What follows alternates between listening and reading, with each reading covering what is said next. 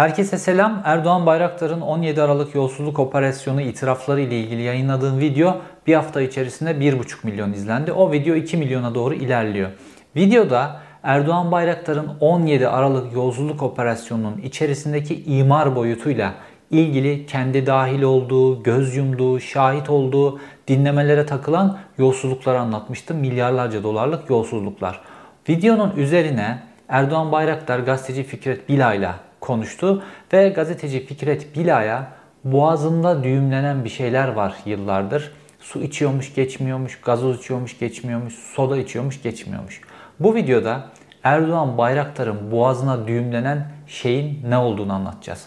Çünkü Erdoğan Bayraktar sadece 17 Aralık yolsuzluk operasyonunun kapsamına giren Çevre ve Şehircilik Bakanlığındaki icraatlarından ibaret birisi değil. Erdoğan Bayraktar Erdoğan rejiminin en kilit taşlarından bir tanesi. Çünkü Erdoğan rejiminin yaptığı en büyük vurgun imar alanındadır ve Erdoğan Bayraktar bunun tam 19 yıllık şahidi.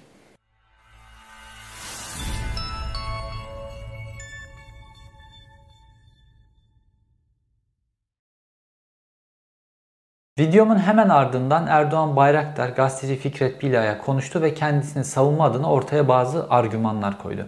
Bunlardan en önemlisi diyor ki eğer ben imar kanununa aykırı bir hareket yaptımsa bu zaten mahkemeden döner diyor. Dolayısıyla ne kadar masum bir noktaya getiriyor kendisini. 17 Aralık'la ilgili de kendisini böyle savunmuştu. Diyor ki ben ne yaptımsa Tayyip Erdoğan'ın emri nedeniyle yaptım. Dolayısıyla ben masumum. O emri veren o filan diyor. Öyle değil. Tetiği çeken de suçlu aynı zamanda.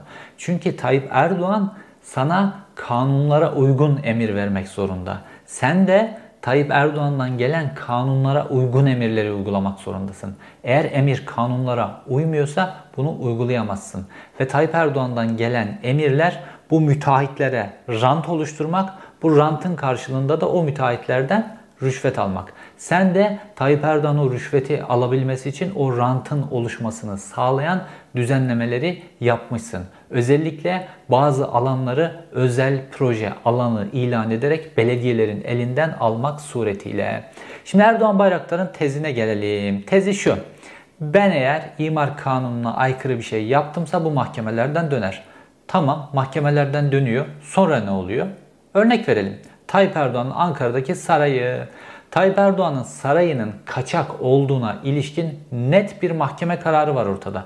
Bu karar çıktıktan sonra ne oldu? Bu karar uygulandı mı? Bir zabıta ekibi yanına da dozer alıp çünkü mahkeme kararı dediğin şey mahkeme kararı uygulanmıyorsa o ülkede hukuk biter. Hukuk diye bir şey yoktur. Eğer mahkeme kararı uygulanmıyorsa. Çünkü mahkeme kararı sultanı da bağlar, kralı da bağlar, başbakanı da bağlar, vatandaşı da bağlar. Esas olan mahkeme kararıdır. Çıktı bu mahkeme kararı. Bir zabıta ekibi yanına dozerler alıp gelip o kaçak saraydır burası diye orayı yıkabildi mi? Yıkamadı. Buna yaklaşamadı. Buna kimse teşebbüs dahi etmedi. Başka örneğe gelelim. Mesela meşhur işte Tayyip Erdoğan İstanbul'la ilgili şiirler okuyor ya böyle gözleri dolu dolu. İstanbul'a çok aşık ya Tayyip Erdoğan. İstanbul'un silüetini bozan binalar. Sultanahmet'in silüetini bozan işte o Zeytinburnu'ndaki o heyulalar. Onlara gelelim mesela. Bunların da işte Boğaziçi Kanunu, Boğaziçi Arka Kanunu, İstanbul'un süliyeti vesaire bunlarla ilgili Mimarlar Odası vesaire bunlar hep kararlar çıkardılar. E o süliyeti bozan binalar yıkılabildi mi? Bu mümkün mü? İmar kanununa aykırıysa mahkemeler iptal etti bu yıkılabiliyor mu? Öyle bir problem ortaya çıkartıyorsunuz ki işin içerisinden çıkılmaz problemler. O binalar yapılıyor. Yapılırken göz herkes görüyor onun yükseldiğini ve silüetini bozduğunu. Bununla ilgili haberler yapılıyor vesaire. İşi sürüncemede bırakıyorsunuz. O binalar yükseliyor, bitiyor. Kat irtifakları veriliyor, tapular veriliyor, satılıyor, her şey oluyor. Yabancı birçoğunun sahibi birçok katın. Ondan sonra buna ilgili bir mahkeme kararı çıksa da uygulanamaz ki. Oralar istimlak edilmek zorunda. Tapusu var adamın elinde. Milyarlarca dolarlık Artık çünkü binalar dikilmiş, değerini kazanmış. Milyarlarca dolarlık bir istimlak bedeli çıkıyor ortaya. İşin içinden çıkılmaz hale geliyor. Aynı şekilde Boğaziçi'nin arka plan kanunlarına aykırı olacak şekilde İstanbul'un silüetini bozan o Maslak'ta yükselen gökdelenler. Bunlarla ilgili de mahkeme kararları çıkartıldı. Fakat o arada tapular dağıtılmış, belediye ruhsat vermiş, her şeyi yapmış. Artık nasıl istimlak edip de o katları tıraşlayacaksınız? Bu mümkün değil. Böyle bir şey yapılamaz. Dolayısıyla işinden işin içinden çıkılmaz hale getirip insanlara ruhsat verip, su, elektrik aboneliği verip, tapularını verip ondan sonra da bununla ilgili hadi gidin mahkemeden imar kanununa aykırı olduğuna dair karar çıkartın. Sonra orayı tıraşlayın. Peki bu istimlak bedelini kim verecek? Böyle bir şey söz konusu değil. Yapılan yapıldığıyla kalıyor tıpkı kaçak saray gibi göz yumuluyor. Bir önceki videoda da anlattığım gibi Erdoğan Bayraktar işte o tapelerinde diyor ya işte Zorlu Center, 1. İstanbul'da Boğaz Köprüsü'nün hemen yakında yükselen Zorlu Center. Diyor ki adam oraya diyor gavur ölüsü gibi binaları dikmiş diyor. Buradan diyor hazineye 500 milyon dolar daha para vermesi lazım diyor. Peki Çevre Bakanı olarak sen o 500 milyon doları almadın? Aldın mı? Almadın. E ona göz yumdun. Peki o para kimin cebine gitti? Burası önemli nokta. Ve görülmedi mi o binalar yükselirken? Boğaziçi Köprüsü'nden geçen herkes o binaları gördü. O binaların normalde olması gerektiğinden 25 metre daha yüksek olduğunu herkes gördü. Bunu belediyenin zabıtası da gördü. Herkes gördü. Bunlara müdahale edildi mi? Edilmedi. İş yapılıp bitildikten sonra müteahhit işini de artık kendisini bağlayan şekle getirdikten sonra burayı yıkarız ha tehditleriyle müteahhitlerden rüşvetler alınıyor. Önce yol veriliyor, sonra rüşvetler alınıyor. Sonra da işin içinden çıkılmaz hale getiriliyor. Sonra mimarlar odası gitsin. Bununla ilgili kanun, bununla ilgili mahkemelere gitsin. Boğaziçi kanuna aykırı desin, o desin, bu desin vesaire. Fakat bunların hepsi kimin zamanında oldu? Çevre ve Şehircilik Bakanı Erdoğan Bayraktar döneminde oldu. Şimdi Abdüllatif Şener eski Maliye Bakanı ve maliyeci olduğu için de hesaplama konularında çok uzman birisidir Abdüllatif Şener. İstanbul'da Erdoğan döneminde oluşan rantın, götürülen rantın devletin hazinesine girmesi gerekirken birilerinin cebine giren rantın 3 trilyon dolar olduğunu söylüyor. İmar rantının. 3 trilyon dolar. Bunların içerisinde Araplar geldiler oradan katlar aldılar, binalar aldılar vesaire. Bir sürü dünyaya aslında dünyadaki yatırımcılarla paylaşılan bir rant. İstanbul'u çünkü 25 yıl bu zihniyet yönetti neredeyse. Ve burada Erdoğan Bayraktar sadece o Çevre Şehircilik Bakanlığı döneminde mi var? Hayır. Erdoğan Bayraktar ilk adımla itibaren bu işlerin içerisinde. O yüzden çok kritik bir adam. Erdoğan Bayraktar'ın tek başına konuşması bu rejimi komple mahkum eder ileride. Neden?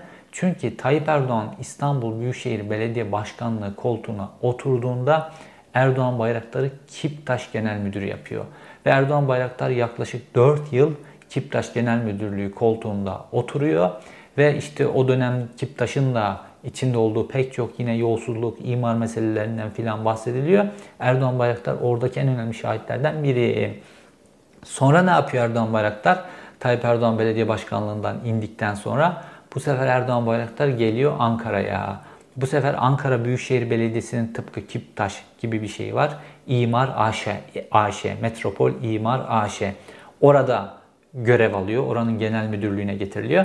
Dolayısıyla Melih Gökçek'le de çalışıyor. Melih Gökçek'te de rant işlerini Melih Gökçek gayet iyi bilir.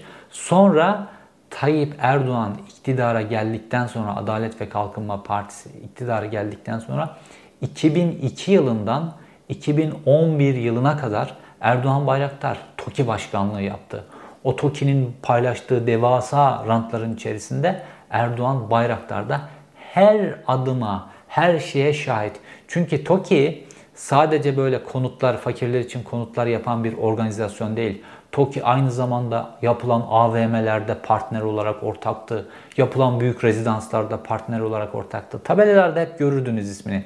TOKİ böyle nerede Tayyip Erdoğan'ın deyimiyle kupon arazi varsa TOKİ o işin içerisindeydi. Ve dolayısıyla da Erdoğan Bayraktar bu rantın, Türkiye'nin her yerindeki ranta, yenilen ranta şahit oldu. TOKİ başkanlığı döneminde. Sonrasında 2011'de TOKİ başkanlığını bıraktıktan sonra milletvekili seçildi ve Çevre ve Şehircilik Bakanlığı koltuğuna oturdu. Ondan sonra rantı daha üst boyutlarda gördü. İşte 17 Aralık operasyonunun kapsamına giren, telefon dinlemelerinin kapsamına giren rant da Erdoğan Bayraktar için bu dönem bu dönemde ortaya çıktı. Mesela bunlardan bir tane örnek vereyim size. Ee, Basın Ekspres yolunun sonunda Mall of İstanbul diye bir alışveriş merkezi ve üstünde rezidanslar var. Dört tane böyle kule yükselmiş orada böyle devasa kuleler. Mall of İstanbul alt tarafında da AVM var. Böyle e, basın ekspres yolu geliyor oraya bağlanıyor. Hatta oraya giriş için özel alt geçitler inşa edildi. Otoyola bağlandı o alt geçitler filan her türlü kolaylık yapıldı. Şimdi 17 Aralık'ın tapelerinde bununla ilgili bir detay var. Bilal Erdoğan o Mall of İstanbul'la ilgili konuşuyor. Aynı şekilde imara aykırı, emsale aykırı şekilde adamın oraya istediği şekilde bina dikmesine göz yummuşlar. Adam orada istediğini yapmış. Hatta bunun yolunu da açmışlar. Göz yummuşlar, yapmışlar işte torunlar vesaire yapmış orayı. Sonra Bilal Erdoğan diyor ki bu adam diyor oradan 1 milyar dolar vurdu diyor telefonda. Dolayısıyla bizim bundan payımızı almamız lazım. Pay ne oluyor? Oradaki kulelerden bir tanesi olarak payı onlara veriyorlar. Sonra o yetmedi. Oranın arkasına daha sonra da bir tane işte Hilton inşa edildi otel olarak biliyorsunuz. Hatta böyle enteresan da bir zamanlamayla açıldı. Sonra baktığımızda işte Topbaşı devirdikten sonra oraya yeni bir başkan falan geçti ya. İşte onun da İstanbul'da çevirdiği bazı şeyler var. Ekrem İmamoğlu almadan e, belediye başkanlığını belediyenin içerisinde yapılan temizlikler var filan. Bütün bu hizmetleri karşılığında o emanetçi kişi de işte arkadaki Hilton'dan payını aldı. Onun payını oradaki Hilton'dan ödediler. Fakat ne oldu? O 1 milyar dolar rant Bilal Erdoğan'ın bahsettiği 1 milyar dolar rantı bu şekilde paylaştılar. Bu kimin cebine girmesi lazımdı? Hazinenin cebine girmesi lazımdı. Fakat hazinenin cebine bu para girmedi. Dolayısıyla halkın cebine bu para girmedi.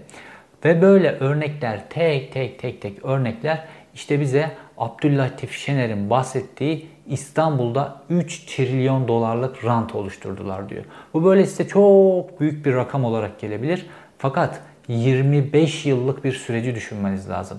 Ve bu 25 yıl içerisinde 170 milyon dolara bir rezidansın satıldığı projeler yapıldı. Boğaz bir ara öyle değerliydi ki değerlemede İran'la, e, değerlemede İngiltere ile çarpışıyordu. Londra ile çarpışıyordu Boğaz'daki e, Boğaz'a nazır rezidanslar, Boğaz'a nazır yapılar ve böyle Araplar vesaire bir sürü yabancılar bu imar rantından dolayı çok fazla yatırım yapıyorlardı Türkiye'ye. Bu arada korkunç rantlar götürüldü. Ta Boğaz'ı nerelerden gören Kartal bir rant bölgesi, Maltepe bir rant bölgesi, Esenler bir rant bölgesi, Maslak bir rant bölgesi, Zeytinburnu bir rant bölgesi. Her yer İstanbul'un her yerini doldurdular. İstanbul'u kat kat kat kat büyüttüler bu 25 yılda ve bu her büyümede de rantlar oluşturuldu.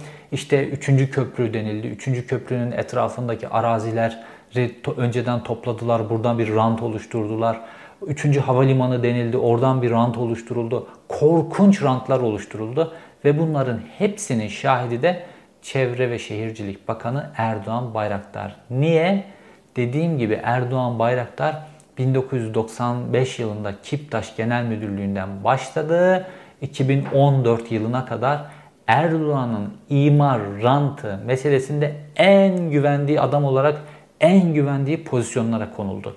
Dolayısıyla Erdoğan Bayraktar bu 19 yılın bir numaralı şahidi. Erdoğan en büyük rantı imardan vurdu ve Erdoğan Bayraktar da bunun 19 yıllık bir numaralı şahidi.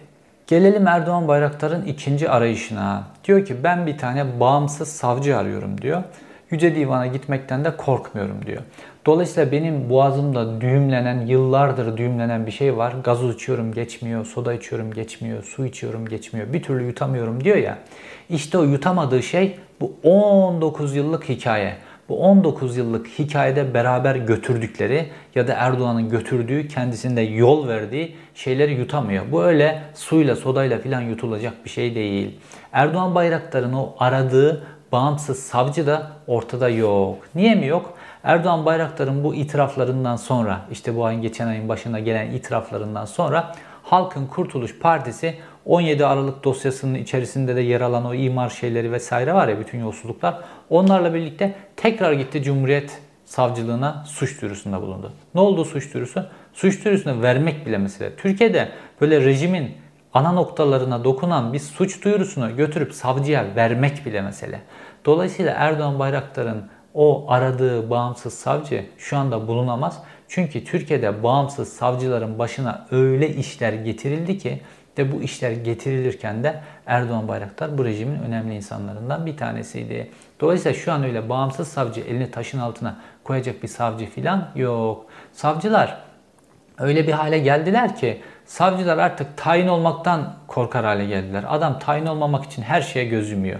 Yani tutuyor bir tane Şirin Ünal'ın yaptığı mesele yani Şirin Ünal'ın yaptığı o meselede o kızcağızın Şirin Ünal'ın evinde nasıl öldürüldüğü gayet net. Fakat hiçbir savcı bu işin içerisine girmedi. Niye? Ya bu işin içerisine girersen beni görevden alırlar, tayin ederler. Savcılar artık tayin olmaktan korkan savcılar. Yani biz bir şeylerin bedelini ben mesela ödemek için ülkemi terk etmeyi göze aldım. Yani o Nokta dergisinde yaptığım yayıncılık nedeniyle ülkemi terk etmeyi göze aldım. İşler o noktaya gelince, üzerine o baskı olunca ülkeni terk etmek zorunda kalabilirsin. Yani bunlardan korkmaman lazım. O pozisyondaysan, Nokta dergisinin yayın yönetmeni pozisyondaysan halk için, halkın haber alma özgürlüğü için bir kamu görevi olarak o sorumluluğu, o cesareti göstermek zorundasın. Eğer sen de savcılık koltuğuna oturuyorsan tayin olmaktan korkmak nedir? Gerekirse ülkeni bile terk etmek durumunda kalabilirsin. Gerekirse meslekten de ihraç olabilirsin. Her şey olabilir. Eğer o pozisyonda oturuyorsan, o pozisyonda oturmak istemiyorsan istifa et git avukat ol, hukuk danışmanı ol, bir şey ol. Fakat savcılık konumunda oturuyorsan bu halk vergileriyle sana savcılık maaşı veriyorsa o zaman tayin olmaktan korkmak nedir yani? Tayin olmak korkusuyla bir soruşturmanın üzerine gidememek nedir? Ama o savcılar yok ortada. Erdoğan Bayraktar'ın dolayısıyla bu söylediği laf boş. Erdoğan Bayraktar da bir tane böyle bağımsız, cesur vesaire bir savcının da çıkıp da bu işin üzerine gidemeyeceğini gayet iyi biliyor. İşte ortada Halkın Kurtuluş Partisi Ankara'da gitti, verdi bu dilekçeyi. Suç duyurusunda bulundu tekrar. Ankara Adliye binası devasa bir bina. İçinde yüzlerce savcı var. Hatta Adalet Bakanı bu hafta açıkladı. Yeni bir tane e, Adalet Sarayı yapılacakmış Ankara'da. Mevcut Adalet Sarayı'nın 10 katı büyük olacakmış. İçine de 10 katı savcı doldururlar. Fakat Erdoğan Bayraktar resmen 17 Aralık'ta yolsuzluk olduğunu itiraf etti. Halkın Kurtuluş Partisi de bununla ilgili gitti. Suç duyurusunda bulundu. O 10 katı büyüklüğündeki binada bunun gereğini yapacak bir tane savcı olacak mı? Böyle savcılar, böyle hakimler yoksa o binaların bir anlamı yok. İstersen 100 katı büyüklüğünde bina yap. İçinde adalet var mı? Adalet yok. Şimdi Erdoğan Bayraktar itiraf etti 17 Aralık'ta yolsuzluk olduğunu. Ali Babacan itiraf etti. Ya birisi o dönem başbakan yardımcısıydı, biri de bakandı. Daha ne olması lazım? Ne olması lazım bunun üzerine gidilmesi için? Ama bunun üzerine gidilemez. Aynı şekilde gazeteciler de bunun üzerine gidemiyorlar. Gazeteciler de bu itiraflardan hareket ederek 17 Aralık'ın tek tek tek tek detaylarını ortaya çıkarmaları lazım. Tekrar halka hatırlatmaları lazım.